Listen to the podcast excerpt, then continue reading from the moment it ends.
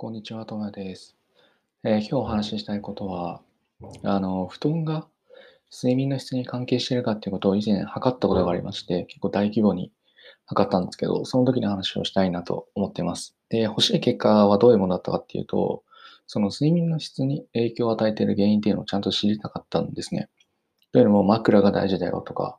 まあ、布団が大事だよとかっていう話があって、そもそもどれなんだと。で、すべてにお金をかけておいたりとか、リソースをかけるっていうのは、あまりしたくなかったんで、本当に効果のあるものって何なのっていう。で、それに布団っていうのは関わってるのって話ですね。あの、寝るときに使う布団ですね。結構エアリーブとかで有名なところあると思うんですけど、っていうのは本当にそうなのかっていうのがすごい気になったんですね。で、じゃあどうやってそれを欲しい結果を得るかっていうと、僕はあの指輪、オーラリングっていう指輪をつけていて、あの、睡眠の質とかをちゃんと測っ、つけてるだけで測ってくれる結構優れものなんですけど、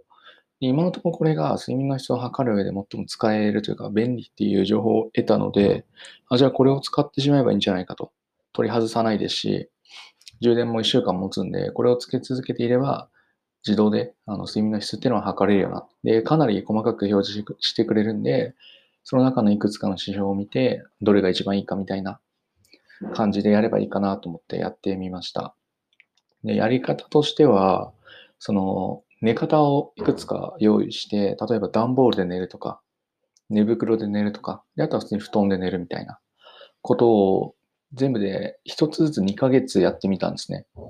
で、布団で寝るっていうのはまあ普通にやってることなんで、まあ、2ヶ月分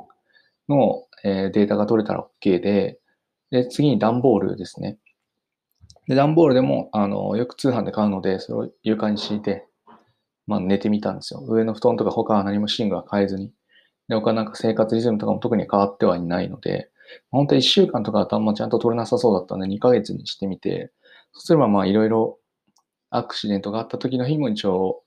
データとして取れるので、まあそれはそれでいいかなと。っていう感じで段ボールと寝袋をですね、2つでやって2ヶ月ずつぐらいやって、リ段ボール寝袋で睡眠の質を測るっていうことをやりました。で、結果として、あ、で、前提、そうですね。結果として何があったかっていうと、その睡眠の質が一番良かったなと思ったのが段ボールだったんですね。そう、なんでかっていうと、その、まあ、普通に寝心地的にも悪くはなかったのと、まあ、睡眠の質、客観的なデータとしても良かったんですけど、あの、ゴミにそのまま捨てられるとか、1週間ごとに捨てられるとかっていうのがあったんで、段ボールで寝るっていうのは意外と良かったんですね。なんで、そのホームレスの方々っていうのは意外と理にかなっていて、あれ確かに寝やすいよなと、やりやすいなーっていう感じだったんですね。で、ここでなんで段、しかも段ボールっていうことは、つまり、あの、睡眠の質が上がりますみたいな布団とかっていうのを使う必要がなくなるわけじゃないですか。段ボールがなんだかんだで良かったわけですよ。もちろん布団だったりとかベッドっていうのもよくって寝心地がいいとか、広々使えるとか、そのふかふかっていうのはもちろんあるんですけど、僕は睡眠の質がその主観とかではなく客観的に上がってるかどうかが気になっていたんで、そういう意味で言うと段ボールっていう効果が得れたのはすごい良かったなと思ってるんですね。そうすることによって、わざわざエアリーブとかっていうその高級な寝具を買う必要がなくって、安いものを、あの、簡単あの短いスペースで消耗していけばいいんじゃないかとかっていうふうに考えられるんですよ。で、多分、この結果から分かるのは、枕も多分いらないなっていうのがよく分かって、枕も特に変えたりはしてなかったんですけど、多分どれも同じなんだろうなというか、特にあんまり変わりはないのかなっていう感じなんで、いいやっていう感じで、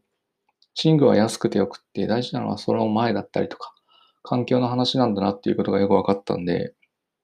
この結果には非常に満足してますね。睡眠の質について考えることが減ったので。で、かつ、あと、そのやり方として段ボールと寝袋と布団で、あともう一個床も実際試したんですけど、床はさすがに痛くて、2週間くらいですかね。で、終わりました。